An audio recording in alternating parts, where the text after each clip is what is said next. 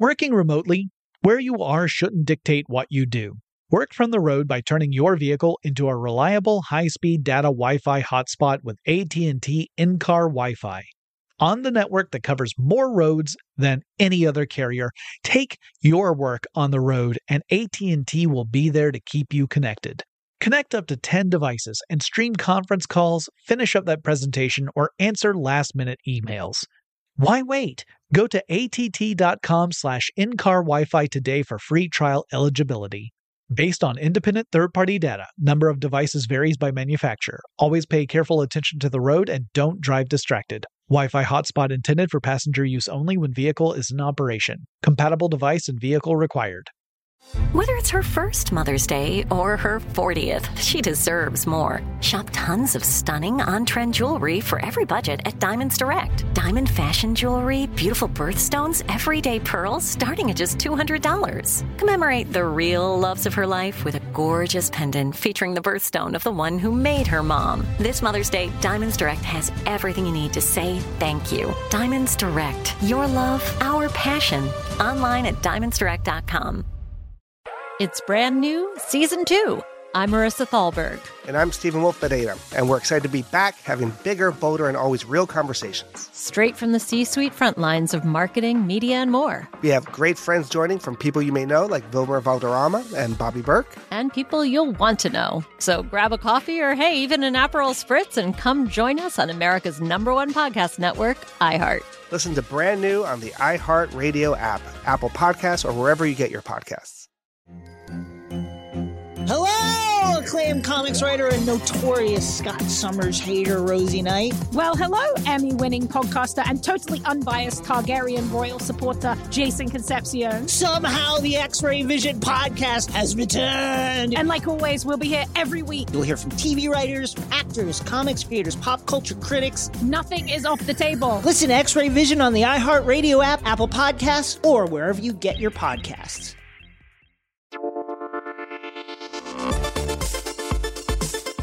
Welcome to Tech Stuff, a production from iHeartRadio. Hey there, and welcome to Tech Stuff. I'm your host, Jonathan Strickland. I'm an executive producer with iHeartRadio, and how the tech are ya? It's time for the tech news for Thursday, August 31st, 2023. Where does the time go? Well, you might be familiar with the fact that Meta has an oversight board which it established in the wake of banning former President Donald Trump from Facebook a few years ago. So, the board's purpose is to make recommendations and also to review Meta's decisions to try and keep the company in line with its stated policies. So, essentially, it's to make sure that Meta is obeying its own rules. But the thing is, Meta's not actually under any obligation to follow whatever the oversight board recommends. So, the board can make recommendations and urge Meta to make changes, but Meta doesn't actually have to do any of that at all, which might make you wonder what purpose does the board actually serve, apart from optics? I don't have an answer to that. Anyway, the issue has cropped up again this week because the Oversight Board advised Meta to suspend the Facebook account belonging to Hun Sen, a politician, a leader in Cambodia. Hun Sen has a pretty awful international reputation. Uh, he's dedicated a lot of effort to squashing independent press and critics and activists, as well as the fact that despite he, him being a democratically elected official, he wants to pass his position down to his son and make it a, a hereditary position, not, a, not an elected one. Anyway, recently Hun Sen posted a video that contained many threatening statements, including the promise to, quote, arrest a traitor with sufficient evidence at midnight, end quote, according to the Washington Post. And so the Oversight Board recommended to Meta that they suspend his Facebook account. Instead, Meta leadership has chosen to allow Hun Sen to keep his Facebook profile, although they did remove the video in question after it had been up for half a year. As for the justification of allowing Hun Sen to keep his profile, Meta said it's because that while Hun Sen's video contains stuff that clearly violates Facebook policies, the video itself wasn't posted during a time of civil unrest. And apparently, civil unrest is a prerequisite for Meta to suspend the accounts that belong to public figures. The board states that Hun Sen's post undermined democracy in Cambodia. And as such, Facebook shares responsibility for elevating Hun Sen's platform. And therefore, you know, they should probably stop doing that because it's undermining the democratic process. Perhaps the threat of seeing Facebook access restricted in Cambodia, because that's something that Hun Sen's administration was threatening, has also played a part in the company's decisions to dismiss the board's opinion on this particular matter. Also, uh, like I said, they left that video up for half a year. They only took it down when the oversight board started to bring their concerns forward to Meta officials. And it was clearly violating Facebook's policies, but it stayed up for half a year. Human rights advocates continue to criticize Meta for failing to show concern for user safety, as well as the democratic process in general, and those, of course, are charges that Meta representatives deny. That being said, Meta has reported that the company has removed more than 7,700 accounts on Facebook that they say have links to a Chinese backed misinformation campaign. Further, according to Meta, this campaign hits a broad spectrum of social platforms beyond just the meta ones like Facebook and Instagram. They include TikTok, Reddit, YouTube, and you know Twitter slash X. According to Meta, the main goal for this campaign was to control the narrative regarding China's human rights record. Essentially, the campaign looked to redirect attention away from some truly horrific human rights violations, which is putting it lightly, and instead to proclaim China is actually, you know, really valuing human rights. Actually, according to Meta, many of the profiles started out posting about stuff that didn't have anything to do with human rights or politics, and they were posting a lot of the same videos and pictures that were focusing on stuff like food and fashion, things that were not triggering as far as you know saying oh this is a misinformation campaign but gradually the accounts began to incorporate pro China messages and also heap criticism on the United States government as well as some other Western governments. And Meta has said that the people responsible for running the campaign, they appear to be spread across China, but they're all pulling content from the same source, and that it's all likely connected to Chinese law enforcement. This is by no means the only coordinated state backed effort to leverage social platforms in order to spread misinformation. Meta representatives noted that similar campaigns have originated out of places like Russia, Iran, and Turkey. The Verge reports that the Allen Institute for AI has released a new tool called Satlas. This tool can do something to satellite imagery that makes me think of the old Hollywood trope of zoom and enhance. Like if you've ever seen any of those movies where someone's looking at camera footage and they want the operator to magically zoom in on one little corner of the footage and then enhance it so you can see who it was. You know, that is mostly bogus as far as it goes because you can't you you can digitally punch in on an image. That's entirely possible. You know that because I'm sure you've cropped videos and, and images before. But you can't really enhance an image without inserting new information, right? You have to add information there. You can't just magically get access to information. It's not like the information was sitting there all along and you just had to zoom to see it. You have to add information to be able to quote unquote enhance. That kind of is counter to identifying someone because you don't know if the information you're adding is accurate or not. But that's kind of what Satlas is doing. It sharpens satellite imagery by using deep learning to best fill in details to make those images less blurry and higher resolution. As for practical applications, the Institute is, is focusing, pun intended, on getting information about you know, tree cover and renewable energy projects that are going on around the world.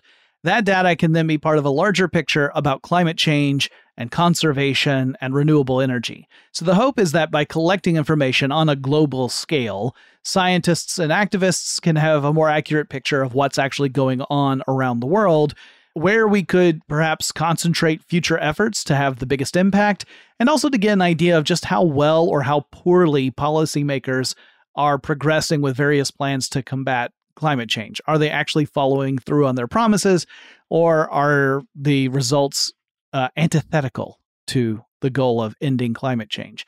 And it's nice to have a new piece about AI that's not a totally negative one. Like it's nice to have something about AI where you start to see, oh, this could be potentially really useful. However, I should point out that the researchers who are working on this tool have already noted that just like other generative AI tools, Satlas is not immune to hallucinations. That's when generative AI ends up making stuff up when it determines it doesn't have enough information to provide a good answer. So, in the case of Satlas, sometimes that manifests as the tool drawing building details incorrectly. And that could possibly be due to things like the fact that architectural styles are not uniform around the world.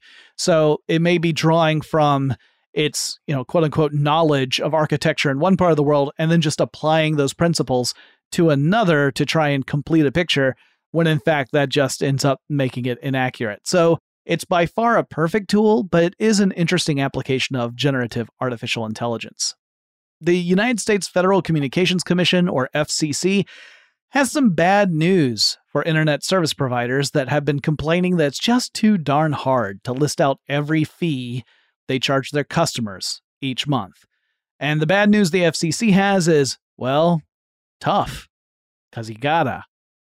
Five trade groups representing some of the biggest broadband providers in the United States petitioned the FCC to drop this requirement because, according to them, listing out all the fees creates quote unquote significant administrative burdens. Uh, I'm not sure how supplying essentially a, a bulleted list of various fees is an administrative burden, but charging customers those fees isn't. I mean, obviously, the companies have to know what the fees are Otherwise, how could they charge customers? Like, how could they do that? So, shouldn't the customer know what fees they are having to pay? So, they've said to the FCC, no, no, this would be too hard. Don't make us do this. But the FCC has not budged and said that the rules will go into effect and that the broadband companies will not be getting any exceptions or exemptions or anything like that. One FCC representative said, quote, Every consumer needs transparent information when making decisions about what internet service offering makes the most sense for their family or household. No one wants to be hit with charges they didn't ask for or they did not expect. End quote. To which I say, you're doggone right. I mean, I'm sure I'm not the only one who is just sick of the experience where you think you're going to pay one price for a product or a service, but then you find out that there were all these other extra fees that get added on at the very end of the transaction and it inflates the cost significantly. It's not just broadband that does this. Obviously, I'm looking at you, Ticketmaster. Your convenience fees, convenient for whom? Okay. Who to whom is that convenient? Anyway, why would broadband companies oppose listing out all these fees? Well, I, it's not because it's an administrative burden. It's likely because that there are some charges that the government mandates that that these companies pay. And one of the things that will have to happen by detailing all these different fees is that the companies are going to have to show when and how they pass those charges on to customers. So instead of it being that it's the company's burden to pay these fees, it's really the customer's burden to pay the fees because the company just passes the charge straight on to to them, which might be, you know, a little off-putting. Also, there are other fees that these companies add on that are not mandated by the government. And by showing those, the companies might be worried that they're going to really upset their customers who are like, yeah, but why does this fee exist?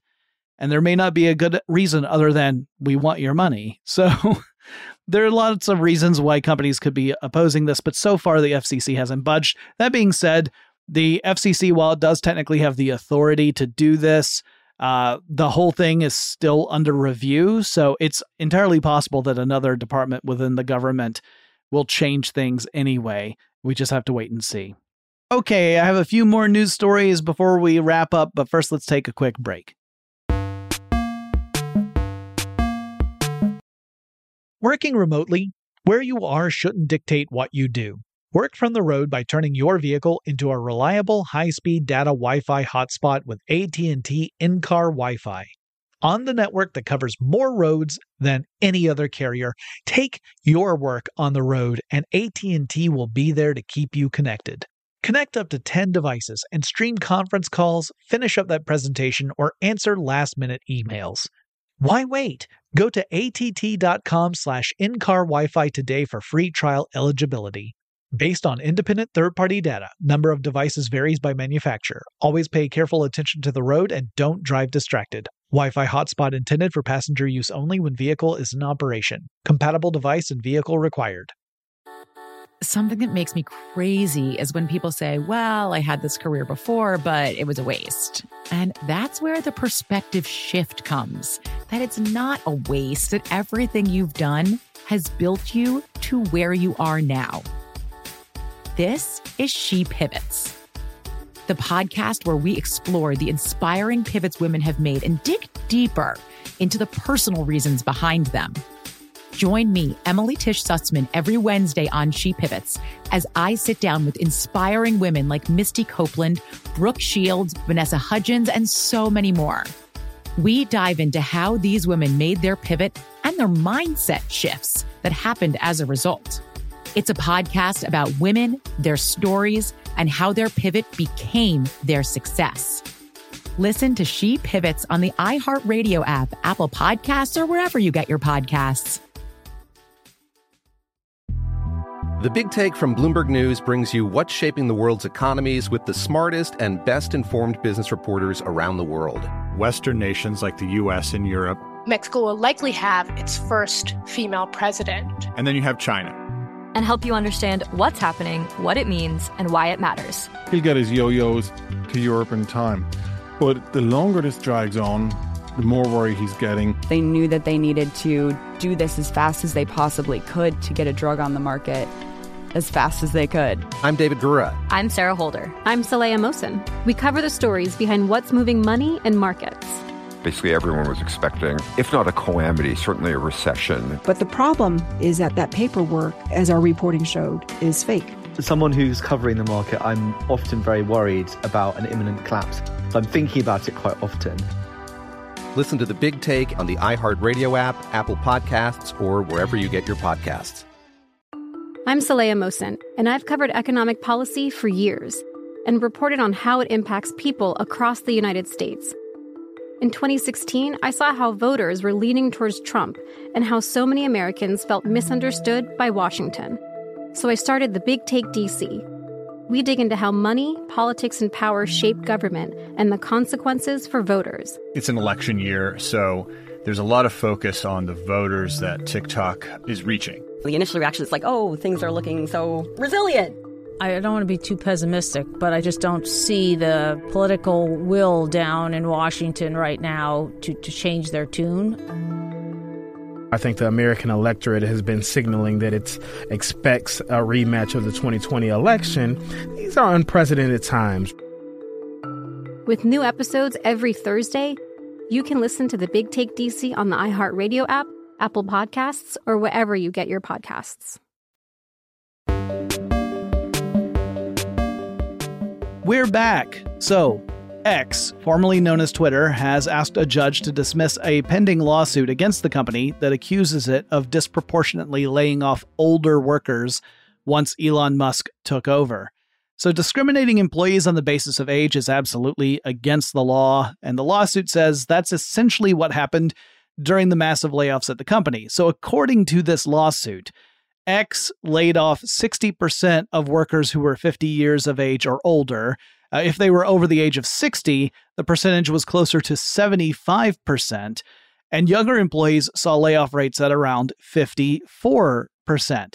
So essentially, what the lawsuit is saying is that if age were not a factor, you should see this layoff percentage be pretty even across all age groups, but it's not. It's higher for people who were older. Uh, the judge has not dismissed the case. They denied X's request to dismiss it. However, they did instruct the plaintiff that the uh, lawsuit needs to be amended and have better evidence to support the claim that the company intentionally was laying off older workers or targeting older workers during the layoffs. Because as of yet, the current lawsuit does not lay that out clearly enough according to the judge. So we'll have to wait and see if this moves forward. Meanwhile, X is rolling out some new features.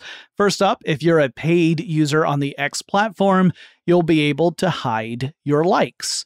That means that other users will not be able to pop onto your profile and click on the little likes tab and get a look at which posts you have liked in the past. Uh, they will be able to see if you've liked an individual post, right? If you've happened to like a post and they see that post, they can see that you liked it, but they won't have that aggregated tab that they can check out to see if you're liking lots of stuff that maybe you'd prefer people not see. If you're going around liking a, a lot of folks who have very controversial opinions, you might not want folks to know that about you, for example. Now, on top of that, Elon Musk posted earlier today, in fact, in the wee hours of the morning, he posted that, quote, video and audio calls coming to X works on iOS, Android, Mac, and PC. No phone number needed. X is the effective global address book. That set of factors is unique, end quote. Now, he did not indicate when this feature might actually launch. We also don't know if it's going to be platform wide or if it's only going to be available to paid subscribers. I'd be shocked if it's available to just the general populace of X. Uh, and I'm also wondering how it's going to work because I, I'm hoping that this feature won't allow just anyone to make video or phone calls to anybody else who's on the platform. That seems like that's that's a terrible idea. So I imagine it's going to rely on something like both people have to follow one another first before you can make a call. Like you couldn't just call someone uh you know like cold call them or whatever. Otherwise, people, especially like notable people would have their phones blowing up all the time from phone calls and video call requests. And that just seems like it's a great way to drive people off your platform. So, as much grief as I give Elon Musk and the companies he owns or runs, I don't think there's any way this feature is going out without some serious guardrails in place. I'll be shocked if he lets it go out without any restrictions at all. So we'll see.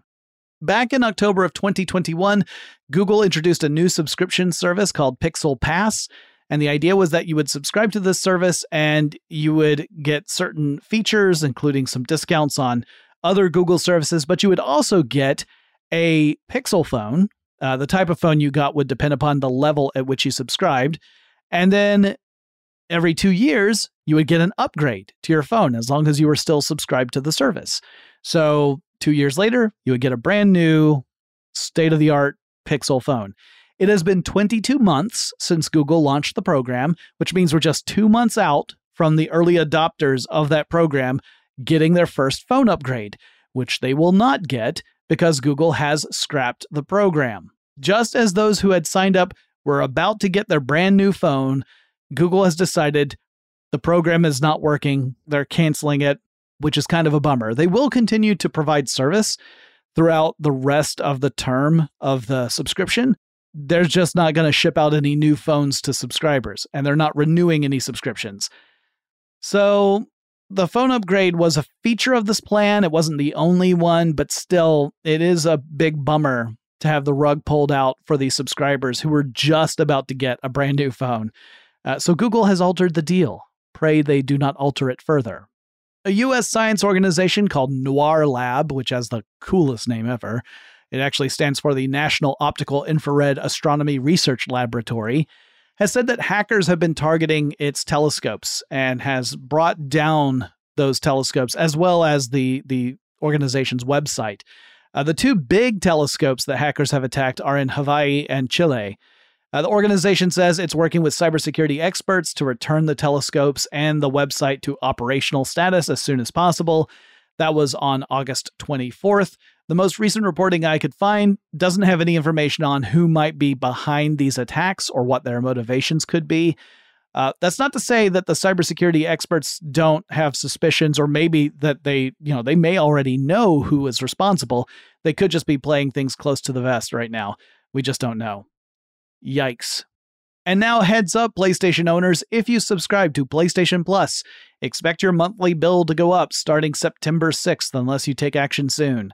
Sony is increasing the annual prices on each of the three tiers of PlayStation Plus. So the base level was $60 per year. Now it's going to be $80 per year. The extra plan went from 100 bucks, it'll go to 135 bucks a year, and the premium plan is going from $120 a year to $160 a year. So in other words, tier 1 is increasing by 20 bucks per year, tier 2 by 35 bucks per year, and tier 3 40 bucks per year. So not only is everything getting more expensive, but the higher the tier, the more expensive it's getting. Now, these are the annual fee versions. If instead you're set up to pay monthly or quarterly, there's no word yet on whether those prices are going to change. But as it stands, if you do pay for a full year, no matter what the tier, it's still less expensive than subscribing monthly or quarterly. You would be paying more per year if you do it that way than if you do annually, even with these price hikes. So, the thing I would alert you to is that you can actually stack years onto your subscription. You can prepay for years. So if you go in and prepay for a year or two or three, you can actually extend your current subscription uh, at the current prices before those price hikes go into effect. So just a little heads up for y'all. All right, that's it for the news. I hope you are all well, and I'll talk to you again really soon.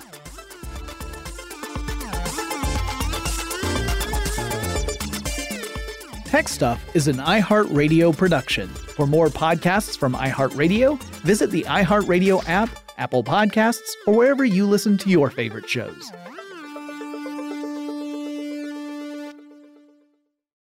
It's brand new, season two. I'm Marissa Thalberg. And I'm Stephen Wolf Bedeta, and we're excited to be back having bigger, bolder, and always real conversations. Straight from the C suite front lines of marketing, media, and more. We have great friends joining from people you may know, like Wilmer Valderrama and Bobby Berk. And people you'll want to know. So grab a coffee or, hey, even an Aperol Spritz and come join us on America's number one podcast network, iHeart. Listen to brand new on the iHeart Radio app, Apple Podcasts, or wherever you get your podcasts.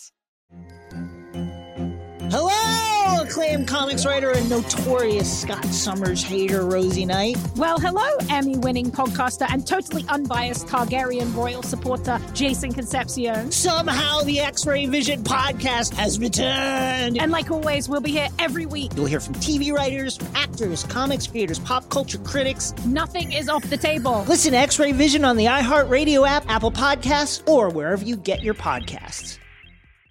Oh, hi, I'm Rachel Zoe, and my podcast, Climbing in Heels, is back and better than ever. You might know me from the Rachel Zoe Project, or perhaps from my work as a celebrity stylist. And guess what? I'm still just as obsessed with all things fashion, beauty, and business. Climbing in Heels is all about celebrating the stories of extraordinary women, and this season is here to bring you a weekly dose of glamour, inspiration, and fun. Listen to Climbing in Heels every Friday on the iHeartRadio app, Apple Podcasts, or wherever you get your podcasts.